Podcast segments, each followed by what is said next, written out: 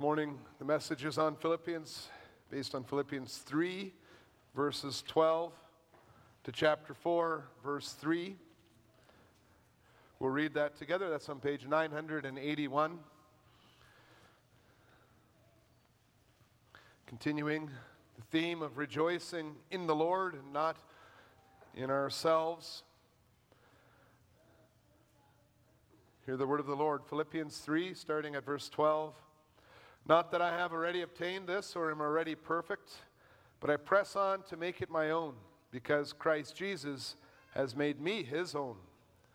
Brothers, I do not consider that I have made it my own. But one thing I do, forgetting what lies behind and straining forward to what lies ahead, I press on toward the goal for the prize of the upward call of God in Christ Jesus. Let those of us who are mature think this way. And if anything you think otherwise, God will reveal that also to you. Only let us hold true to what we have attained. Brothers, join in imitating me, and keep your eyes on those who walk according to the example you have in us. For many of whom I have often told you, and now tell you, even with tears, walk as enemies of the cross of Christ. Their end is destruction, their God is their belly and they glory in their shame with minds set on earthly things. But our citizenship is in heaven, and from it we await a Savior, the Lord Jesus Christ, who will transform our lowly body to be like His glorious body by the power that enables Him even to subject all things to Himself. Therefore, my brothers, whom I love and long for, my joy and crown, stand firm thus in the Lord, my beloved. I entreat Euodia and I entreat Syntyche to agree in the Lord. Yes, I ask you also, true companion, help these women who have labored side by side with me in the gospel, together with Clement and the rest of my fellow workers whose names are in the book of life. Beloved Church of our Lord and Savior Jesus Christ, Many of us have had the opportunity, the experience of being citizens of a country that is not the one we are presently living in.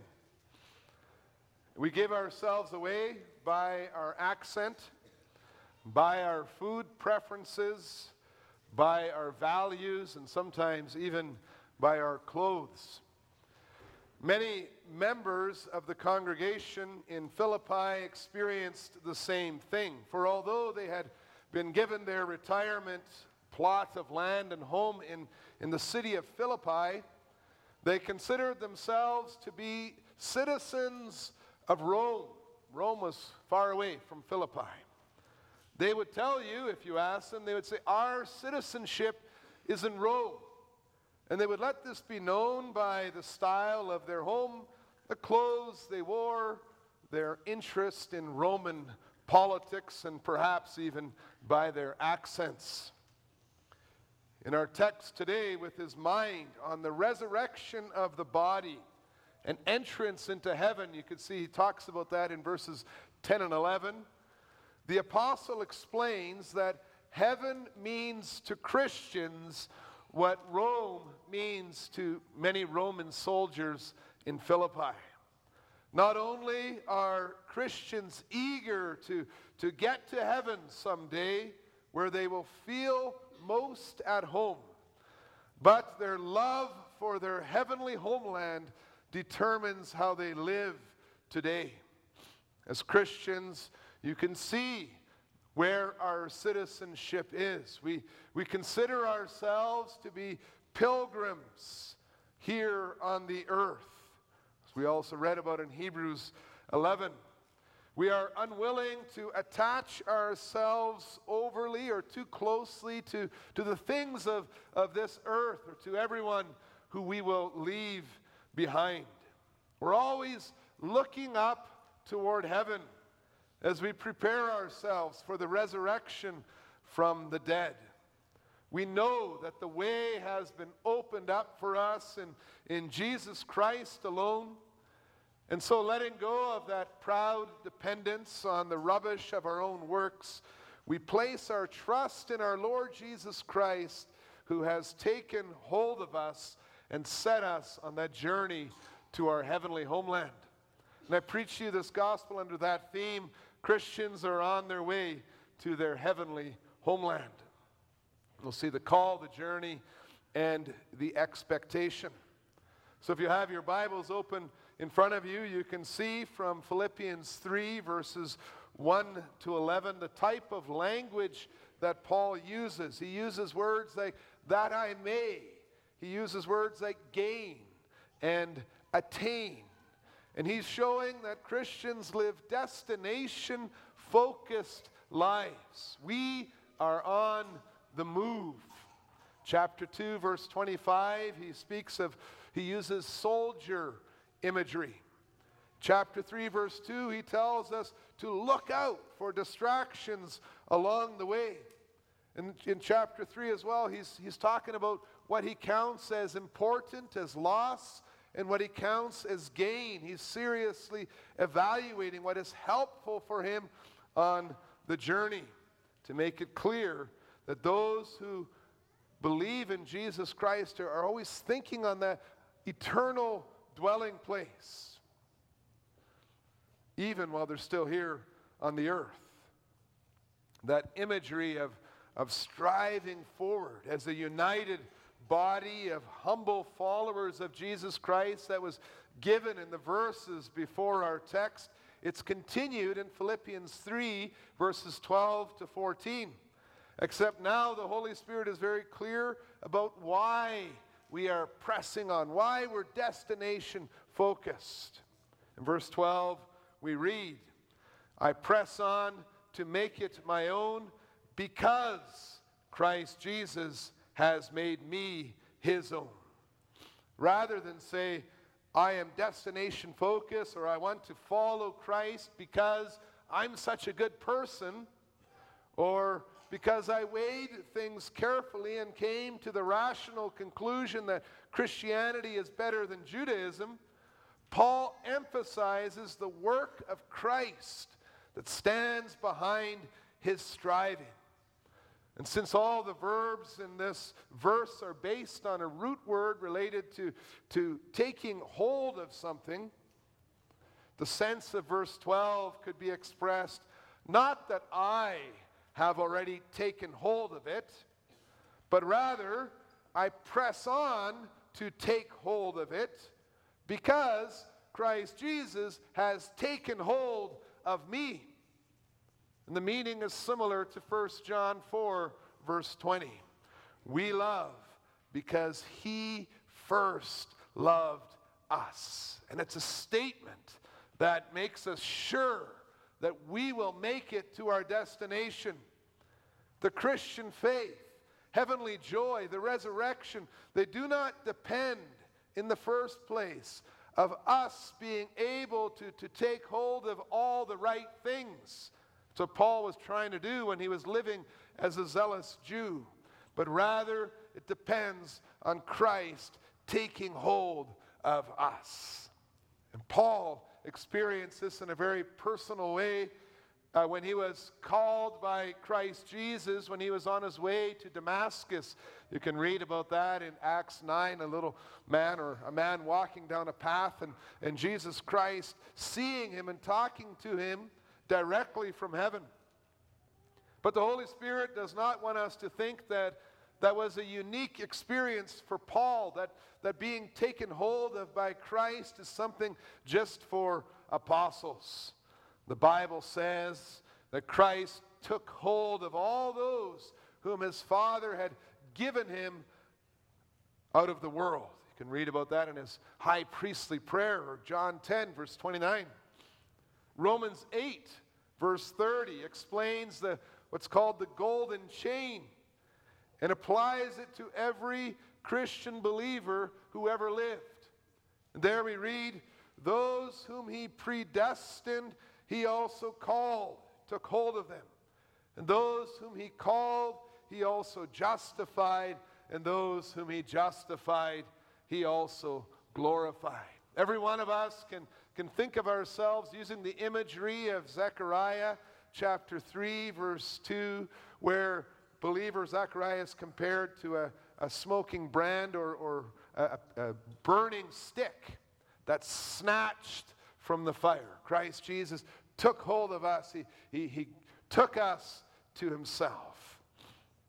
And then characterizing the life of all Christians who have gained Christ, those who are found in Him, who are part of His body.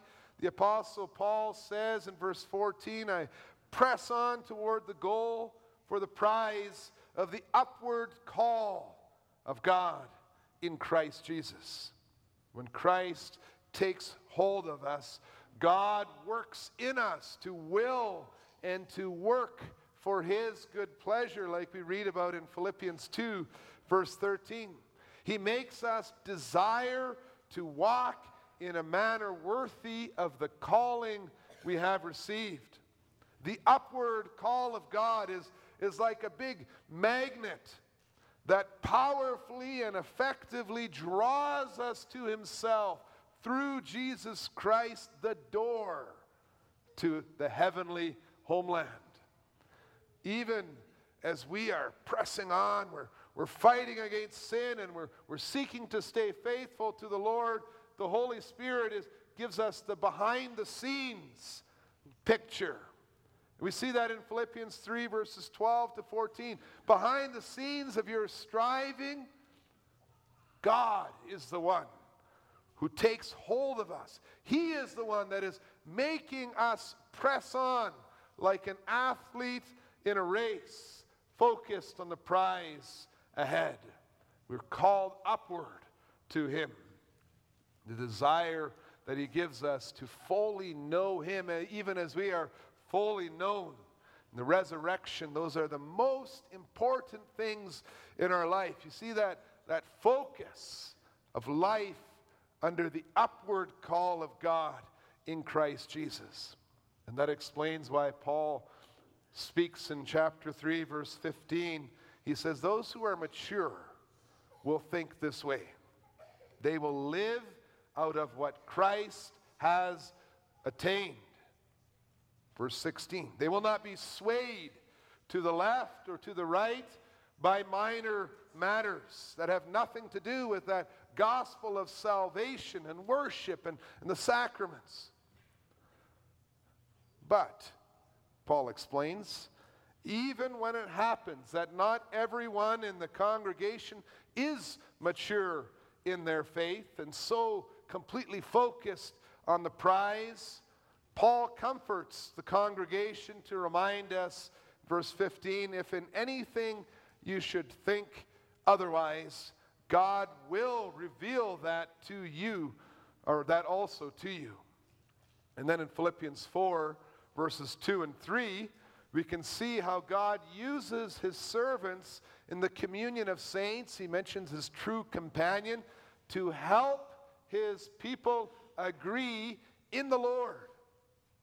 In his exhortation to the women, Euodia and Syntyche, the Holy Spirit shows how we help each other to, to, to agree in the Lord by looking at the work that is being done. He says there's two considerations.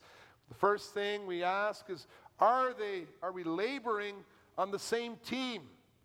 He's, he's talking about Euodia and uh, Syntyche and he, and he says to them, These women labored side by side with me in the gospel. He, he's using imagery that talks about being on the same team, following the same captain. He said, That's what's important. And the second thing that shows is a reason for agreeing is that your names are written in the book of life. That's the big picture given by the Holy Spirit. He urges us to, to stay focused on the important things, to hold true to what we have attained, namely, a guaranteed entry through Christ into a heavenly homeland which stands ahead of us on our journey. The upward call of God in Jesus Christ pulls his children forward on the path that leads to a heavenly homeland, drawing the mature and the distracted stragglers together, like a magnet draws all the pieces of metal to itself. Let us pay attention to his loving command to stand firm. That's in the first verse of chapter 4. Stand firm throughout this journey toward the heavenly homeland that Christ has obtained. Because it is a journey. Like any journey, the Christian faith is always a combination of the not or of the already, it means what we have, and the not yet, where we have come and, and what has to be done. A journey. Christians have already been taken hold of by Christ, who calls us to himself, and we already have the Spirit as a guarantee of our eternal life in Jesus Christ alone. However, since part of the already contains a calling to continue to walk with God, and part of that already is having a Holy Spirit who is guiding us through this world by faith till Christ returns, it's clear that there is also a not yet. We have been very blessed, but we have not yet been made perfect because we still are not able to glorify God with our heart and our soul and our mind and our strength. When Paul says that he, that he has not yet or not already obtained this, verse 12, that he does not consider that he has made it his own. He is saying that he has not yet already obtained the fullness of the knowledge of Jesus Christ. He has not yet suffered enough for Jesus Christ. He has not yet experienced the fullness of the power of Christ's resurrection and his own resurrection from the dead. It's, it stands before him as something to aim for, a destination.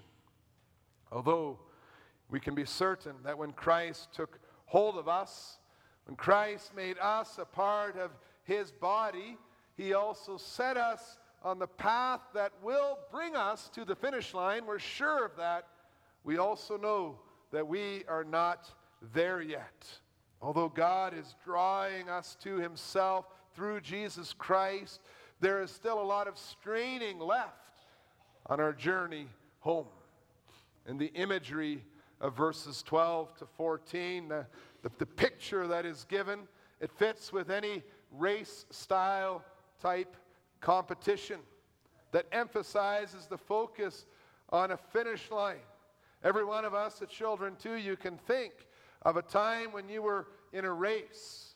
And you can think of how you were just looking at the, the finish line. He said, I'll race you to a tree, and, and you both took off running to see who could get to that tree first. We were focused on what was ahead, we were forgetting what lies behind. And that's the words that Paul uses to speak of the Christian life. Always focused on the destination, focused on progress, on getting closer, focused on spiritual progress. And so that comes out also in the family visits. They're not just social visits, it's, it's a picture of the church of Jesus Christ in the battle with the destination, helping one another to agree in the Lord and asking, How's the progress going? How have things changed from last year to this year?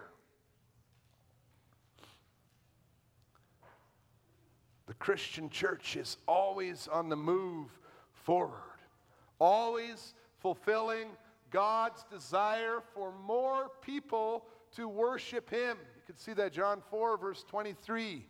Always seeking to bring more glory to God, praying the prayer of Philippians 1, verses 9 to 11, that we may abound more and more in our love for the Lord and for one another. As long as we have not arrived at our heavenly homeland, Christians will never think that it's time to stop learning or stop serving or stop growing. I've done enough. We will never say. Paul urges us to forget what lies behind, not in the sense of never mentioning it. He himself mentions what uh, was what laid behind in his life as being a, a devout Jew, but in the sense of not allowing the past to impede our progress forward. And then again, think of that race and children. You know, even, even if you tripped and, and you got back up, you don't sit there thinking, oh, too bad I tripped, and stop. You keep running to the tree. You keep going. You keep going forward. You forget the trip and you run.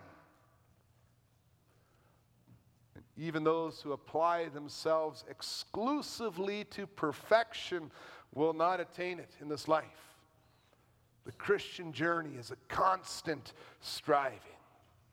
And we can see that although Paul had said that his confidence in his Jewish piety was misplaced and as useless as rubbish for helping him attain the resurrection from the dead, he does not conclude, and neither should we, that Christians must stop striving to serve the Lord. When Christ takes hold of us, he makes us want to imitate his obedience, his resolute moving forward with the same attitude of humility as we work out our salvation with fear and trembling, to quote Paul, the Holy Spirit, in Philippians 2, verse 12. And once we recognize that God sees us under the cover of Christ's righteousness. It, it makes us eager to gain further knowledge of our Savior and His eternal power. Doesn't that describe your life? He, God sees me as righteous in Christ. I want to, to know Him more. I want to know His power. I want to share in His suffering. And so Paul says, Brothers, verse 17, join in imitating me. Keep your eyes on those who walk according to the example you have in us. Although we cannot obey the law enough to, to earn our way into heaven, thus we depend on Christ's righteousness, this does not mean that the law is no longer good and holy and useful, and that God will not punish those who live in disobedience to the law in proud rebellion. No Christian should ever conclude that they can love being enemies of the cross of Jesus Christ and still be saved by Jesus Christ.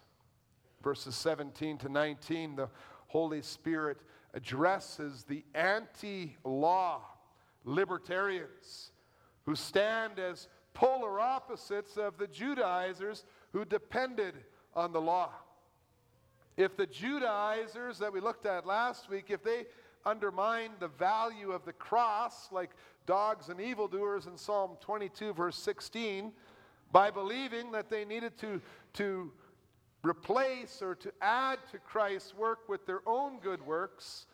Well, the anti law group were enemies of the cross because they refused to nail their sinful nature to the cross. They, they resisted the transforming work of the Holy Spirit. They, they spoke of grace and forgiveness, but they lived constantly in sin. They did not hate their sins, they did not feel sorrow over the way they offended God. They claimed grace and they claimed forgiveness, but they did not follow Jesus Christ. They did not focus their attention on their heavenly homeland. They too cannot claim the claims of verse 3 They do not humbly cut off their sins in true circumcision. They did not worship by the Spirit of God as they glory in Jesus Christ, but they, but they love the world and everything in the world. And if you look at the text, you can see that Paul uses the word many. Many live with God, their belly as their God. Many glory in their shame. Many have their minds set on earthly things. That little word many makes us think. What is our Lord Jesus Christ seeing among us here in Emmanuel? Is he seeing many people living for pleasure, for the pleasure of the moment, like the foolish persons referred to in the Proverbs, rather than living with eternal life in mind? Has the preaching of grace made us as parents, young people, friends, to forget that those who persist in careless disobedience to God's command will see, like Paul says, that their end is destruction? And the warning that Paul gives in our text gives us some practical things to, to think about when we wonder what it looks like to strain toward the prize. It's a question of focus, it's a question of what we are living for. And that affects our, our priorities. It affects how important we think personal comforts are right now. A child who running to, to reach the tree, if a shoe falls off, he doesn't go back and, oh, I got to get that and everything. He, he says, I don't care, I'm going to keep running. But if he doesn't care, or like if any of us don't care, we'll, we'll think about right now the pleasure of the moment. And so we ask ourselves questions like that. Why do I want this career? Why did, how can I show that I'm a citizen of heaven in the work that I'm doing? Or why do I like these friends? Is it because I can eat and drink with them now and, and feel comfortable? Or is it because they lead me in a godly life to that destination, the presence of Christ? Where do you feel more at home? More happier, happier? Away from God's word, away from his promises, surrounded by earthly things, or, or, or straining forward together with all God's people toward the prize? Are you limiting your expectations of this life to what you can grab, take hold of right now? Or are you living as citizens of the heavenly kingdom? Paul elaborates on the prize that we are expecting, our expectation. The prize that we gain through the upward call of, of God in Christ when he says that our citizenship is in heaven. The word citizenship has a sense of homeland or, or commonwealth and it points to heavenly headquarters. If our citizenship is in heaven, then you know what? We're exiles, we're strangers in any other place that we might live in the universe. We're, we're on that journey. Many of us who work among people who do not believe, they can tell you how out of place they feel. We have different goals, we have different priorities, we have different conversations, we have different things that are important in our lives. And, and that's why we can also understand when the Holy Spirit says, We eagerly await, we are awaiting our Savior. We're, we're looking up. Come, Lord Jesus. Come from our homeland. And what are we waiting for? We want to see our Savior come to rescue us from this body of death so that we might know Him fully, even as we are fully known. Our mortal human bodies, we read, that are made lowly by the effects of the fall into sin, they cannot inherit immortality. And so, pointing to the day of judgment, one day our Lord Jesus Christ, we read, will transform our lowly body to be like his glorious body. A picture of the resurrected body. And we notice as we think about what that would look like, we ask, well, what did Jesus' glorious body look like? What, what, what will it be like? And although we cannot say with certainty, based on some glimpses of Christ's body after his resurrection, as that's revealed at the end of the Gospels and the beginning of Acts and in his revelation to John, we can note that we will still be recognizable as individuals. The people, the disciples could, could see eventually that it was our Lord Jesus Christ. They could see visible scars of suffering on his body. He was able to eat, he was able to move about from one place to another very quickly in spite of locked doors. It's noteworthy that Paul uses the word transformed. It highlights the continuity of our souls, the continuity of our perceptions. We will always be in the Lord. And our full experience as individuals who can recognize that the race has been completed, the prize is real and visible. Paul is saying, You're straining, you're running, you're going to that prize, and when you get there, you will know it. You will have a, a body that's changed, that's true, but it'll be glorious like Christ's body. And you will see your name individually written in the book of life. Your name that identifies you. Paul even uses the names Euodia, Syntyche, Clement. The names, your name, will be there too. And the guarantee is Christ's power. It says he will be he will transform our lowly body to be like his glorious body by the power that enables him even to subject all things to himself. The greater power guarantees, the greater work guarantees the reality of the lesser work. Our lowly bodies will be glorified. And then he ends, therefore, my brothers, whom I love and long for, my joy and crown Stand firm thus in the Lord, my beloved. Nothing makes a servant of God more thankful than to see God's people in his care, standing firm in the Lord on the journey. Fathers and mothers who truly love their children will say the same thing to their children. The crown and joy of God's servants is not a person's success is not a person's comfort in this life. It's not employment. It's not relationships. The crown and joy is that God's people believe in Jesus Christ and want to stand firm in Him. We are on our way to a heavenly homeland. May God help us to stay focused and comforted in Him. Amen.